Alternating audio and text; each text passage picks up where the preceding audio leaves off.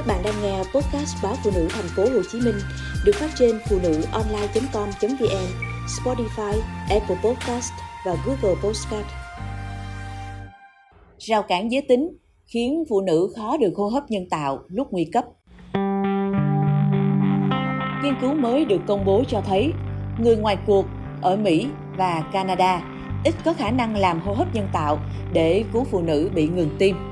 Nghiên cứu của nhóm bác sĩ từ Canada được công bố trên tạp chí y khoa Lancet cho thấy người ngoài cuộc ít có khả năng thực hiện hô hấp nhân tạo cho những phụ nữ bị ngừng tim ở nơi công cộng hơn so với đàn ông. Điều này khiến nhiều phụ nữ lỡ mất cơ hội được cứu chữa, dẫn đến tử vong. Có nhiều phương pháp hô hấp nhân tạo, phương pháp được đề cập trong nghiên cứu nói trên là hình thức phổ biến nhất, tức hà hơi thổi ngạt kết hợp xoa bóp tim ngoài lồng ngực.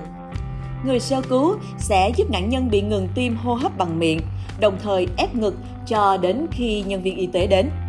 Nhóm bác sĩ đã thực hiện nghiên cứu để tìm hiểu cách những người ngoài cuộc thực hiện quy trình hà hơi thổi ngạt, kết hợp xoa bóp tim ngoài lồng ngực với nạn nhân nam và nữ khác nhau như thế nào. Các tác giả của nghiên cứu cho biết đã xem xét khoảng 40.000 hồ sơ về các ca ngừng tim bên ngoài bệnh viện xảy ra ở Hoa Kỳ và Canada từ năm 2005 đến năm 2015.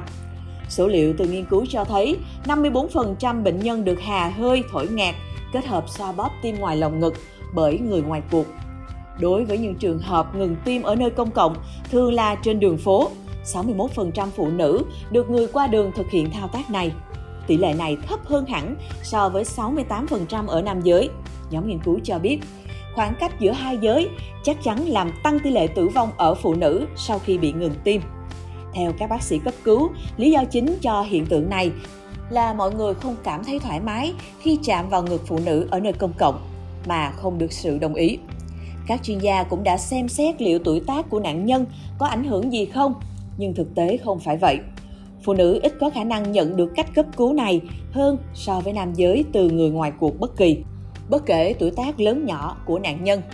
Một khả năng khác là rào cản nhận biết về triệu chứng ngừng tim giữa hai giới. Trước khi ngừng tim, đàn ông thường bị đau ngực. Đây là triệu chứng thường được mô tả trên truyền thông đại chúng, nên người xung quanh có thể biết họ cần được cứu, trong khi phụ nữ hay bị khó thở hơn. Nhóm nghiên cứu cho biết họ vẫn cần phân tích sâu hơn để làm sáng tỏ khoảng cách nam nữ, đặc biệt về dữ liệu giới tính của những người qua đường thực hiện phương pháp cấp cứu này cho nạn nhân họ không quen biết. Kết quả nghiên cứu hiện tại sẽ được trình bày tại Đại hội Y học cấp cứu châu Âu 2023 ở Barcelona, Tây Ban Nha. Theo Hiệp hội Tim mạch Hoa Kỳ, các cơn đau tim là nguyên nhân gây tử vong hàng đầu với hơn 350.000 ca xảy ra chỉ riêng ở Mỹ mỗi năm. Và chỉ có khoảng 10% bệnh nhân bị ngưng tim đột ngột bên ngoài bệnh viện có thể sống sót.